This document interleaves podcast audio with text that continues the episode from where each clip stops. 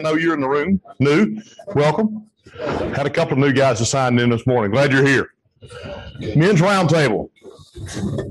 Doesn't look round, but it is round, intentionally designed that way in Phil's mind, that there is no person at the head of the table. We're all equal, all broken, looking for help. Welcome. Glad you're here. Guys, we continue in the series with Joshua. If you looked on the uh, notes on the handout, if you did not get a handout there at the front table, just a couple of housekeeping rules. Let me go over that right quick or guidelines. If you would, when you come in, please do sign in. We are getting back into the building now. We're thankful for that. Thankful for C Spire hosting us and providing the breakfast for us each week. Part of the trade off in that is they'd like to know who's in their building. And uh, it's also a way for Phil to keep up with who's here and get out emails or information if there's a change in meeting or something that's going on. So, about marketing, all about marketing. but we don't call it that, Phil. We don't. We don't call it that. Did. Yes. Glad your mic's not on. Guys, it is, it is a way for us to keep up with you and for you to understand what's going on if we've had changes that have come up. So if you don't mind, please do that. In the COVID period, we did come up with uh, text messaging that Jeff takes care of once a week, and that's a great deal. So if your cell phone number's on there, you'll get a text message reminder also, and just a way for us to keep up with you. Having said that, welcome again. Glad you're here. Friendship, part two finding, keeping, and maintaining. I'll add two in there godly friends. If you haven't experienced that in the last 14 months or so, I am glad you're here. Let's see if we can find a way to equip you a little bit better in the event you go through another situation or circumstance like we did uh, with COVID and isolation. You should always have two or three guys on speed dial to reach out to, to stay in touch with. If you're not there, let's help you get you there. With that, let me open with prayer. Heavenly Father, we thank you so much for the opportunity to gather here. We thank you for C Spire for hosting us. And I thank you so much for Jeff and Jeff and Chris, our brothers who get us together each week and do the live streaming and do the podcast. Lord, I just thank you so much for Phil, for his diligent preparedness each week coming up with new and fresh material that's relevant to each of us. Thank you for him. Anoint him, protect him. Father, I was reminded the other day, sitting with another man, we come to you through your son by accepting the gift of grace. No works, no efforts, Nothing I can do of my own brings me to the Father, but through you. Mm. May our ears be open, our hearts filled with your love and your grace. Mm. Amen. Yeah. Thank you, Gerald.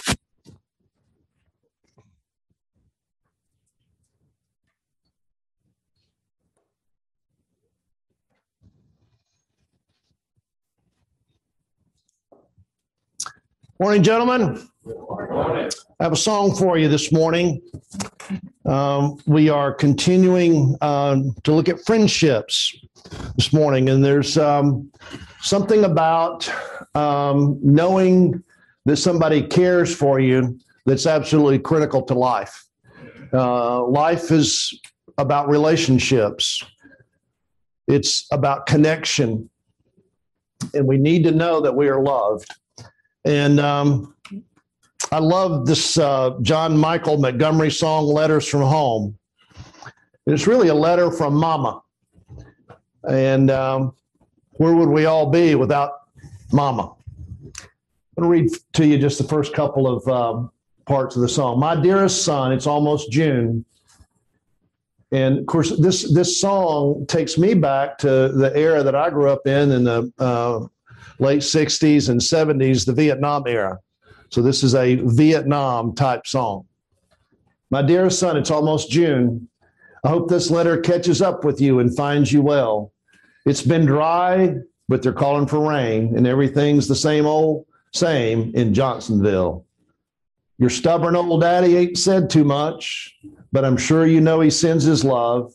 And she goes on in a letter from home. I hold it up and show my buddies like we ain't scared and our boots ain't muddy.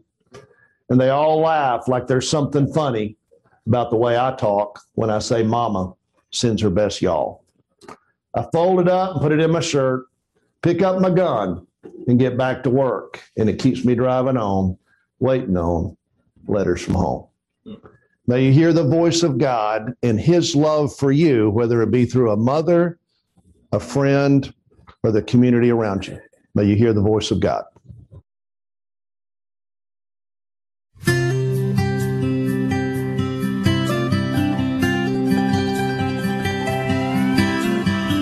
My dear son, it's almost June. I hope this letter catches up with you and finds you well. It's been dry, but they're calling for rain. And everything's the same old same Johnsonville. Your stubborn old daddy ain't said too much. But I'm sure you know he sends his love. And she goes on in a letter from home. I hold it up and show my buddies like we ain't scared and our boots ain't muddy and they all laugh like there's something funny about the way I talk. When I say mama sends her best, y'all. I fold it up and put it in my shirt. Pick up my gun and get back to work. And it keeps me driving on, on letters from home.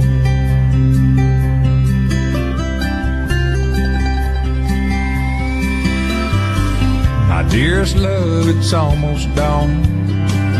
I've been lying here all night long, wondering where you might be. I saw your mama and I showed her the ring. Man on a television said something, so I couldn't sleep. But I'll be alright, I'm just missing you. And this is me kissing you. X's and O's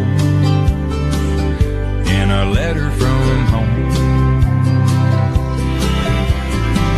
I hold it up and show my buddies like we ain't scared and our boots ain't muddy and they all laugh.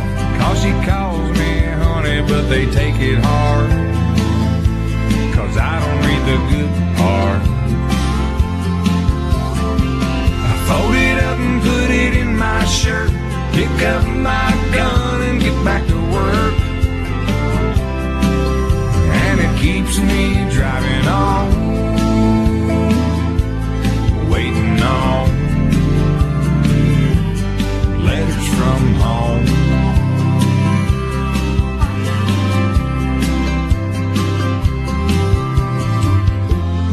son, I know I ain't written. I'm sitting here tonight alone in the kitchen. It occurs to me I might not have said it, so I'll say it now. Son, you make me proud.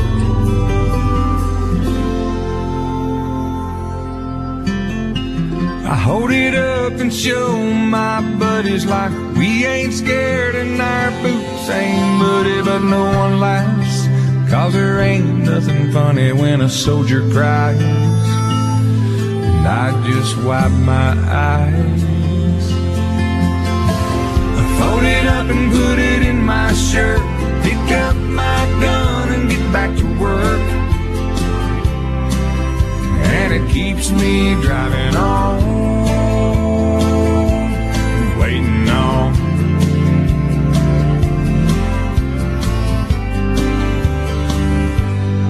letters from home.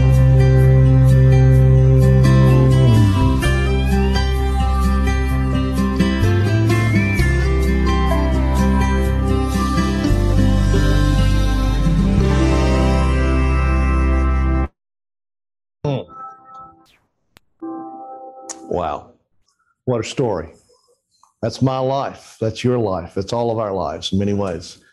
Uh, good uh, song to prepare us for Memorial Day. Thank God for our veterans. Thank you for all your service, those of uh, you that have served and men that we've lost, fathers and brothers, friends that we've lost. Be on the alert. Stand firm in your faith. Act like men. Be strong. Words from 1 Corinthians 16 13. We continue our journey uh, into the promised land. What a great metaphor um, that God has given us in terms of Joshua. It is the man book. If you want to understand how to be a man, uh, study and read the book of Joshua. I've had mentors and pastors tell me that the book of Joshua is a book that needs to be studied annually, not once in a lifetime. Uh, but we need to be going through Joshua on a regular basis because, man, what a template it is to be the man. Take the land, uh, see what it is that uh, that land that Joshua took represents as a metaphor what you and I need to take charge of every day. Today, uh, you have an assignment that God has for you? Have you uh, listened for the orders, the marching orders for the day? He's talking all the time, all the time. Follow with me as we read our introductory paragraph. The book of Joshua is the book of conquest. The battlefield is Canaan, and it is where God keeps his promise that he made with Abraham. In this study, we will use the land possessed by Joshua and the people of Israel as a metaphor to understand how we take possession of what it means to be a Christian man. We will examine 10 issues that men face every day. Each day is a battle to be faced with courage, strength, and faith. You must be courageous. Will you? So this morning, what we're looking at as uh, the 10 issues the issue of friendship, finding and keeping godly friends. So pick up your pen, let's go to work. Good way to start the day is to begin by journaling. You've got to write your life to live your life. You've got to write your life to live your life. Uh, you are not growing if you don't have uh, pen to paper you don't have a business plan. You don't have a football plan. You don't do anything without a plan except live the Christian life. You know, just show up in church. You know, show up in church. Dude, you bore me to death. I don't want to hang out with you. You know, uh, I got other friends that are much more intentional and deliberate about their faith and about their life than you are if you ain't writing. If you ain't writing, you ain't living. First question How has living in community changed your life?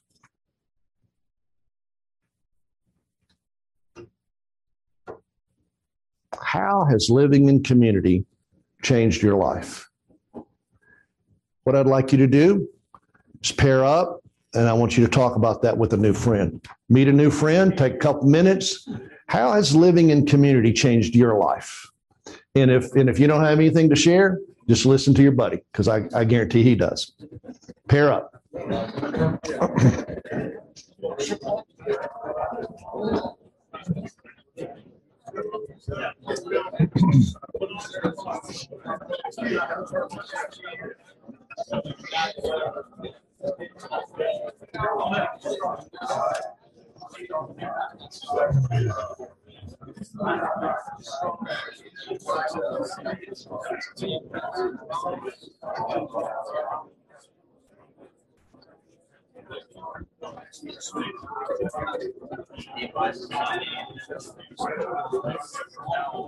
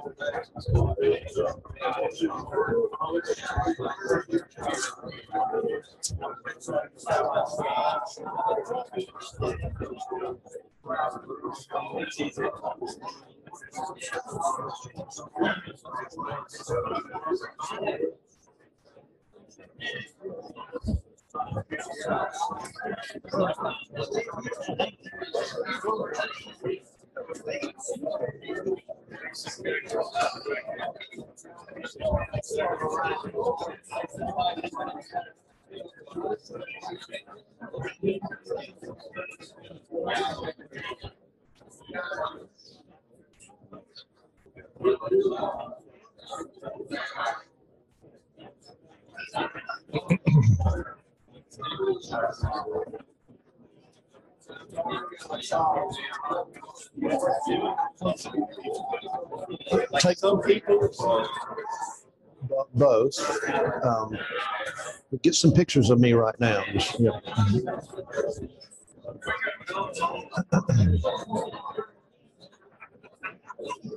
What we wanted to-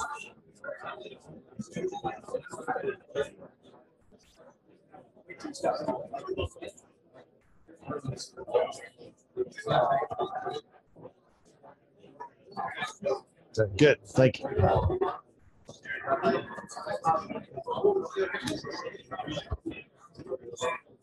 All right, guys, let's uh, continue. Living in community.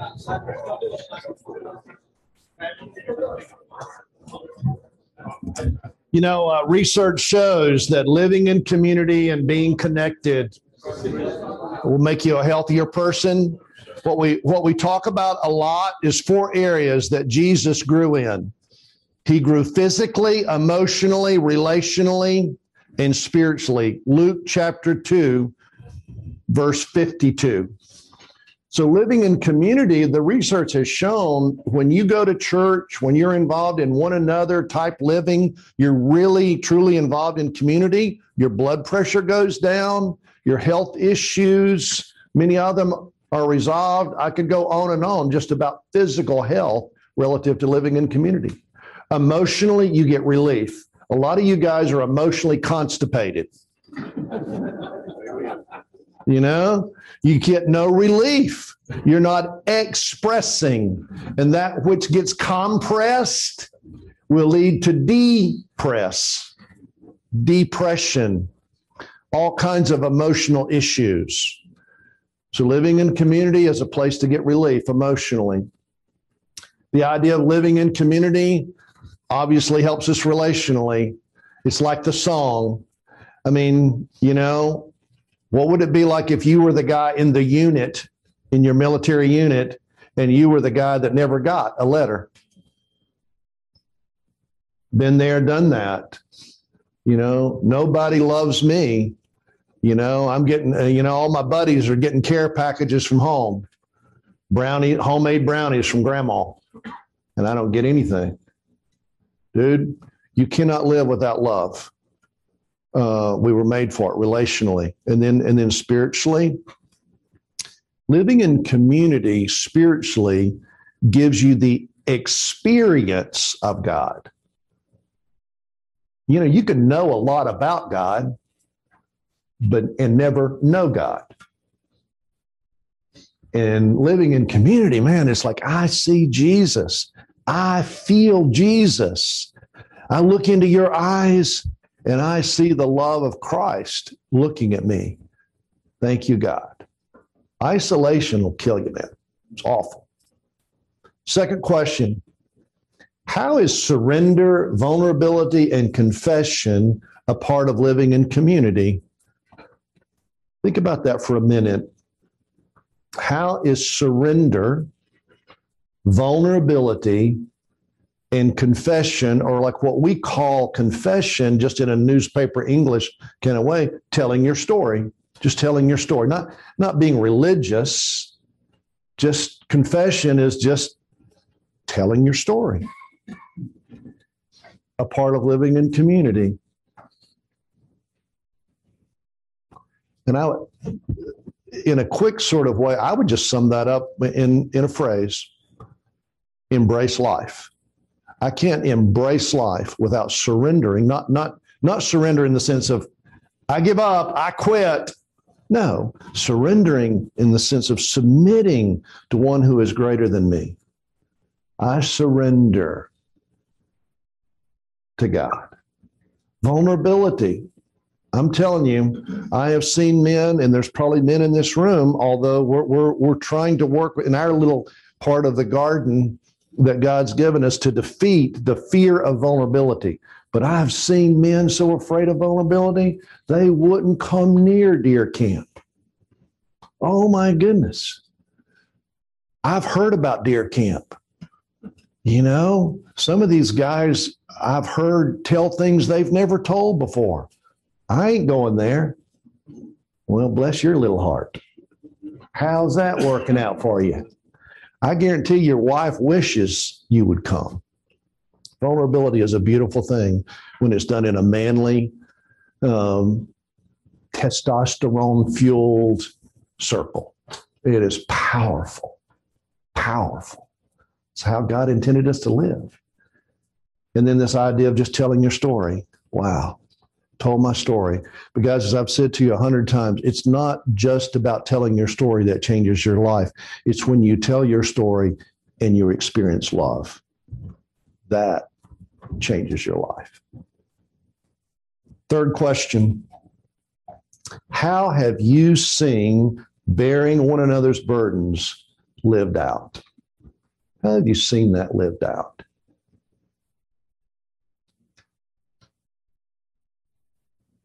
I get calls, sit with men all the time.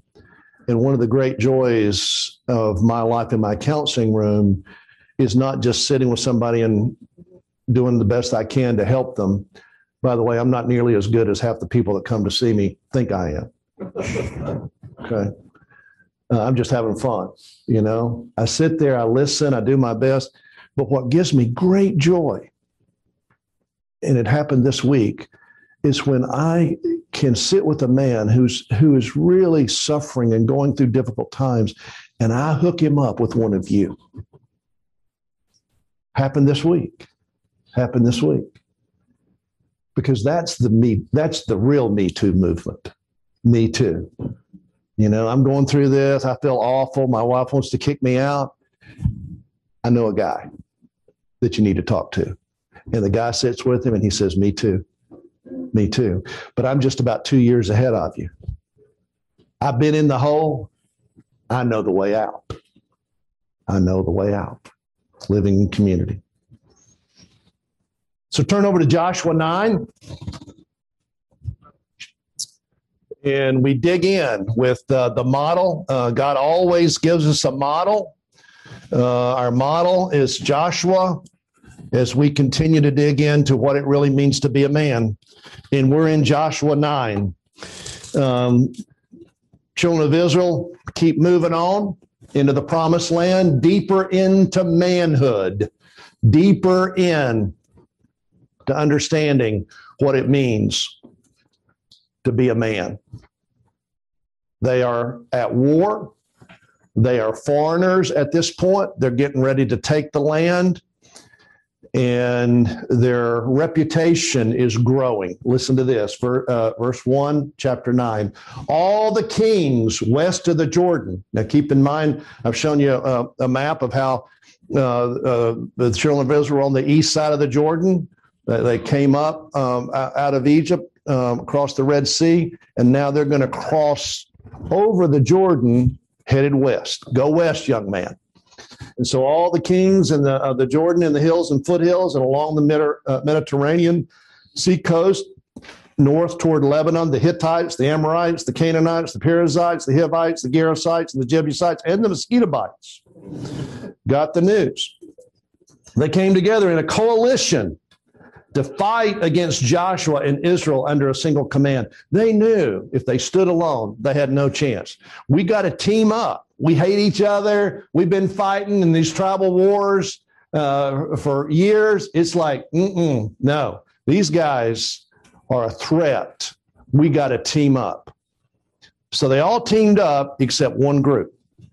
The people of Gibeon heard what Joshua had done to Jericho and Ai and they cooked up a ruse. They posed as travelers, their donkeys loaded with patched sacks and mended wineskins, threadbare sandals on their feet, tattered clothes on their bodies, nothing but dry crusts and crumbs for food. They came to Joshua at Gilgal and spoke to the men of Israel We've come from a far off country.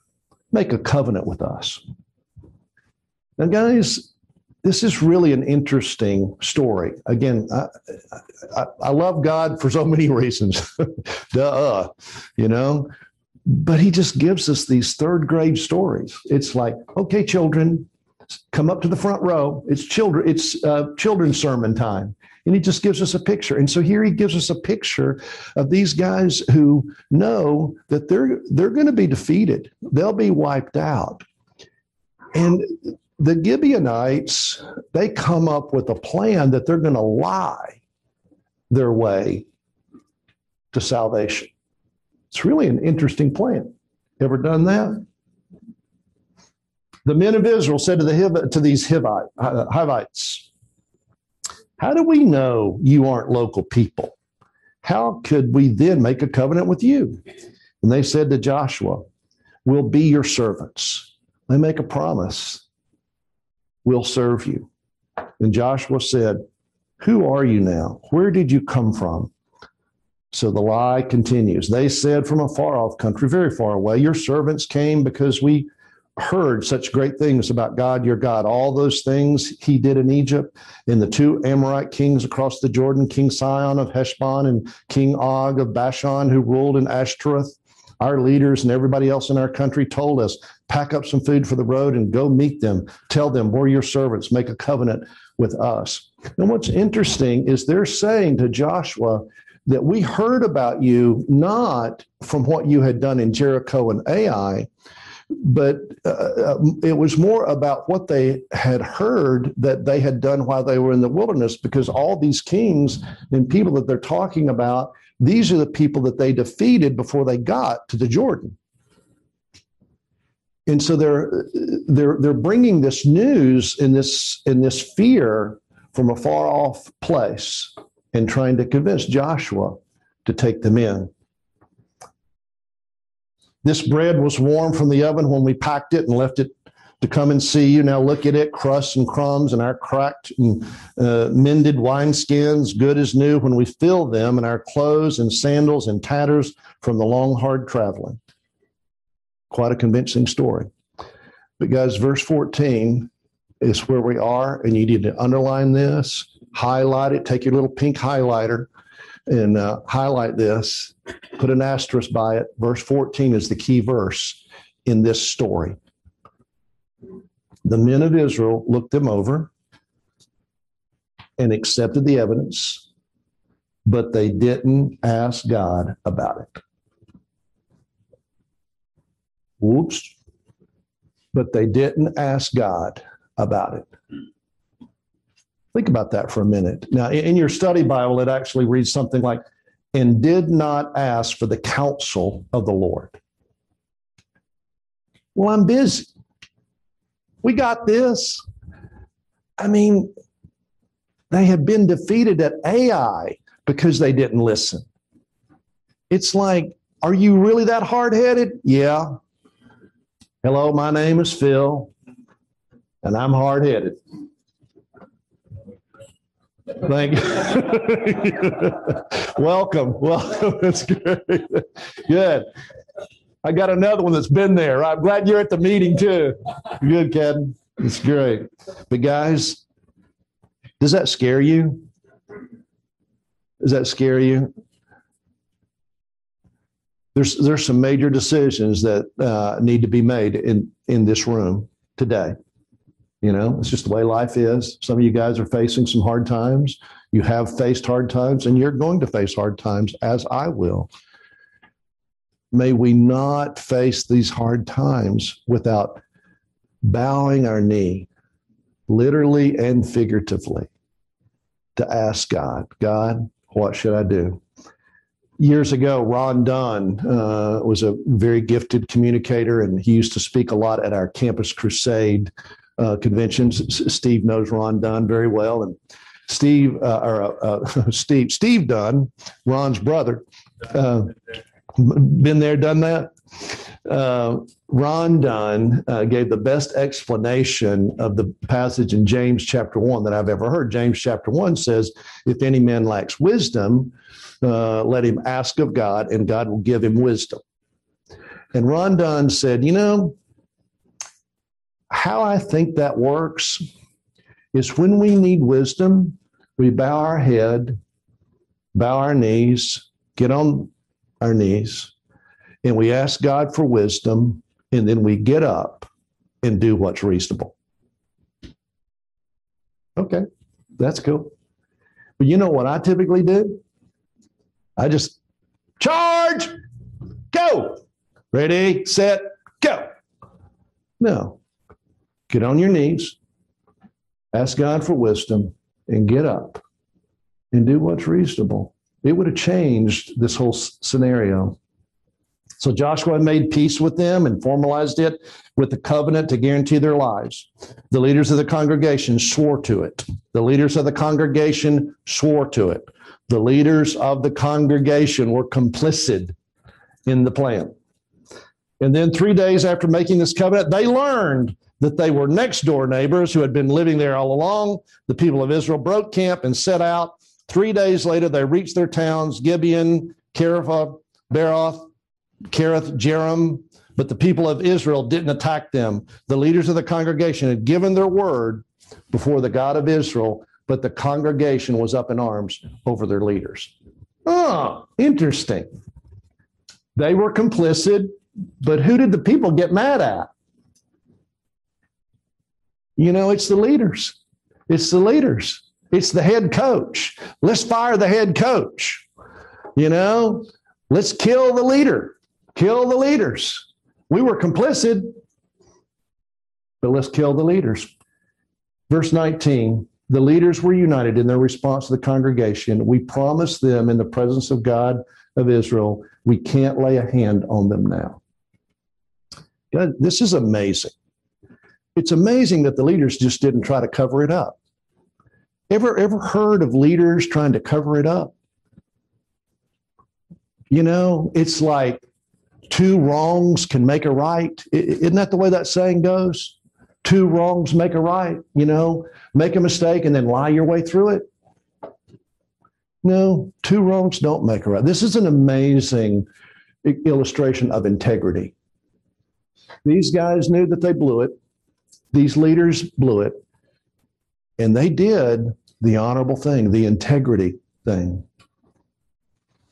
But we can do this. We will let them live so we don't get blamed for breaking our promise. And then the leaders continued. We'll let them live, but they will be woodcutters and water carriers for the entire congregation. And that's what happened. The leader's promise was kept. But Joshua called the Gibeonites together and said, Why do you lie to us, telling us we live far, far away from you when you're out next door, when you're our next door neighbors? But that you are cursed. From now on, it's menial labor for you, woodcutters and water carriers for the house of my God. And they answered Joshua, We got the message loud and clear that God, your God, commanded through his servant Moses to give you the whole country and destroy everyone living in it. We were terrified because of you. That's why we did this. That's it. We're at your mercy. Whatever you decide is right for us to do it. Guys, there's something about these Gibeonites. I would love to hang out with these guys. These guys are, are real. I mean, they they were smart enough to know that they had no chance against the God of Israel.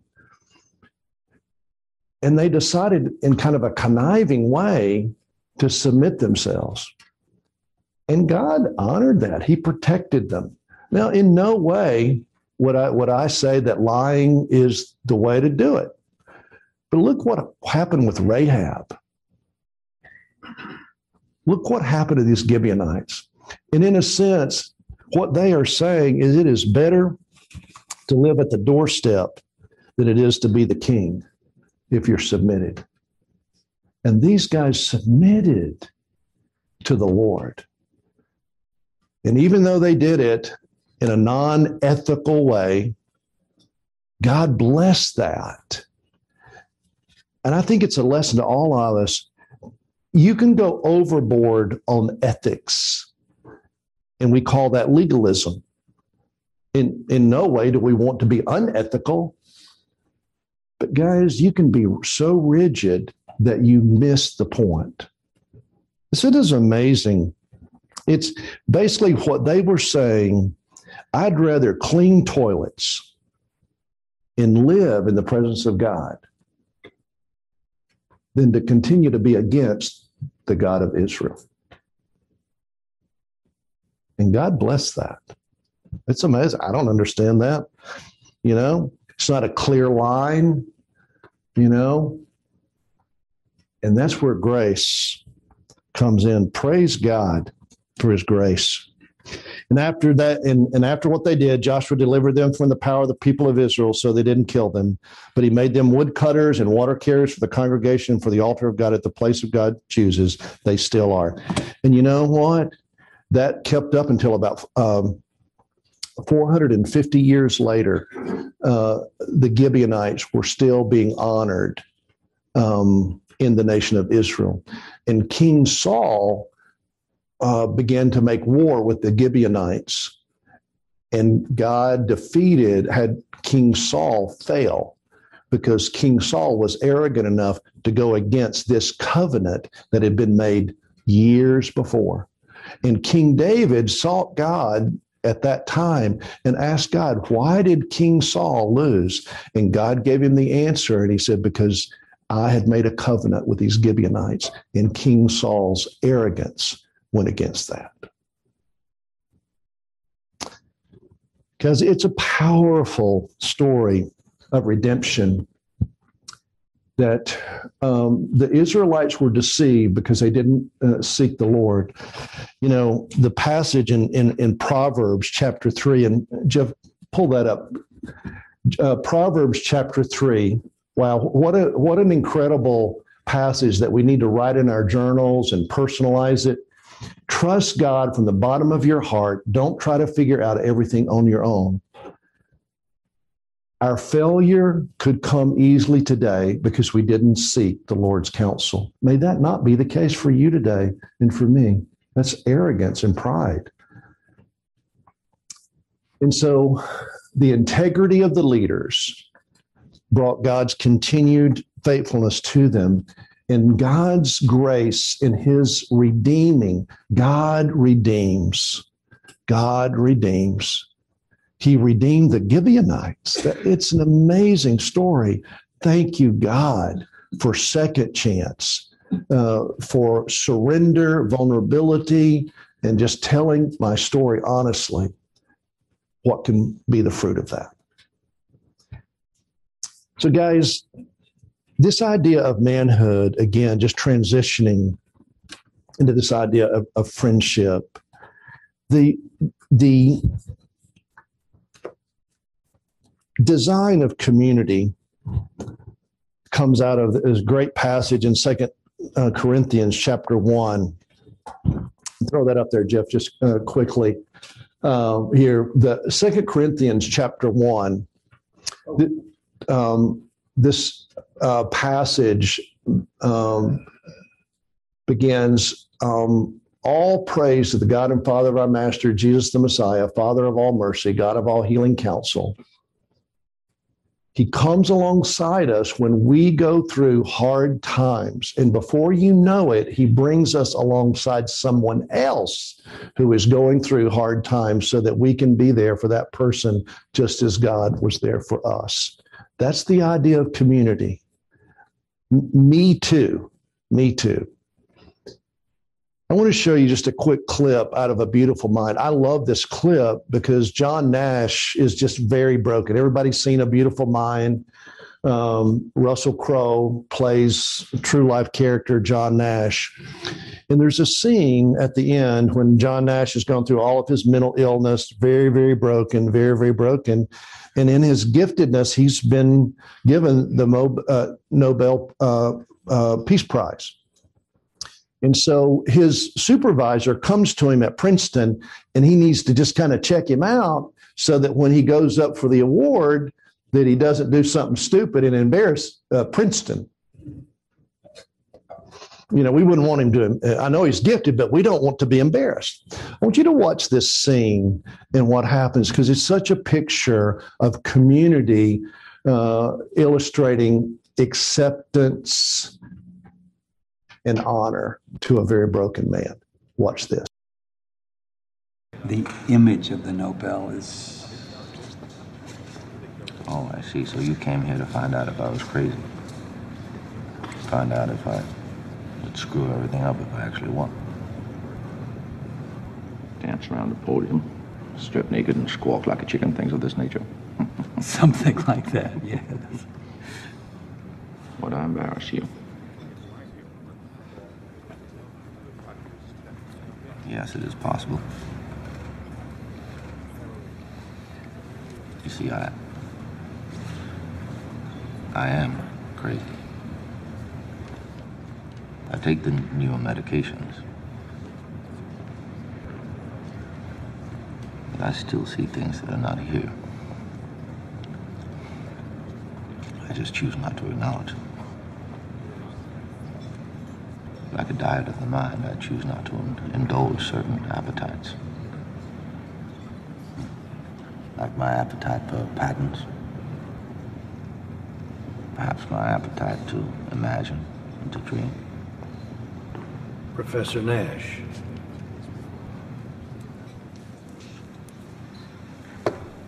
It's good to have you here, John.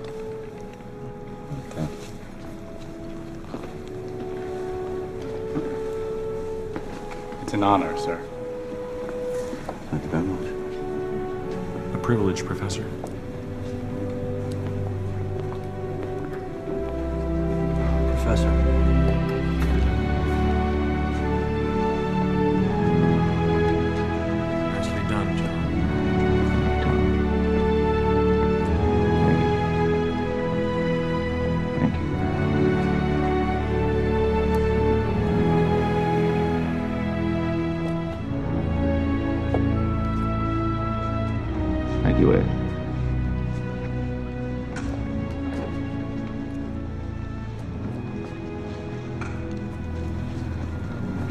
That certainly most un-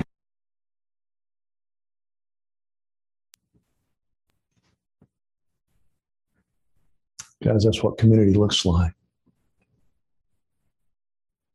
I am crazy. I am crazy. Are you afraid I'm going to get naked and run around the stage and squawk like a chicken? Yeah, it's possible. it's possible. It's like, I think sometimes Jeff's a little scared every Thursday morning. He's not sure exactly what Phil's going to do. Exactly. Cut it. He's he's got the plug ready in, in one hand at any at any moment. But dude, how beautiful. I am crazy. I am crazy. I mean, how hard is it for us to admit that? Surrender, vulnerability, confession. I am crazy. And in the midst of admitting that I am crazy, not after he, you know, got on the blackboard and did some sort of incredible mathematical genius problem, but as he said, I'm crazy. Man after man acknowledged him, recognized him, accepted him. Glad you're here. Welcome. Don't ever do it alone. And don't ever forget to seek the counsel of the Lord. Let's close in prayer. Father, thank you so much for your word, um, for your direction to us, for your pictures that you give us. We are children, uh, we are sheep, uh, we are crazy. And uh, Father, I thank you for your redemptive healing in my life and the men that I stand before this morning. We love you. We're grateful. In Jesus' name, amen. Guys, as you're leaving, I want to show you one quick picture. I have, I have a new traveling buddy, um, and uh, her name is Yofi. And uh, Yofi uh, is Y O F I, and that is the Hebrew word for beauty. And so she is a rescue dog. She's a two year old uh, lab, uh, Labrador Retriever mix. I've had her since Sunday, and she is a sweetheart. She's sitting in the car waiting on me. Yofi, you'll get to meet her as days go by. Have a good week. What you're saying is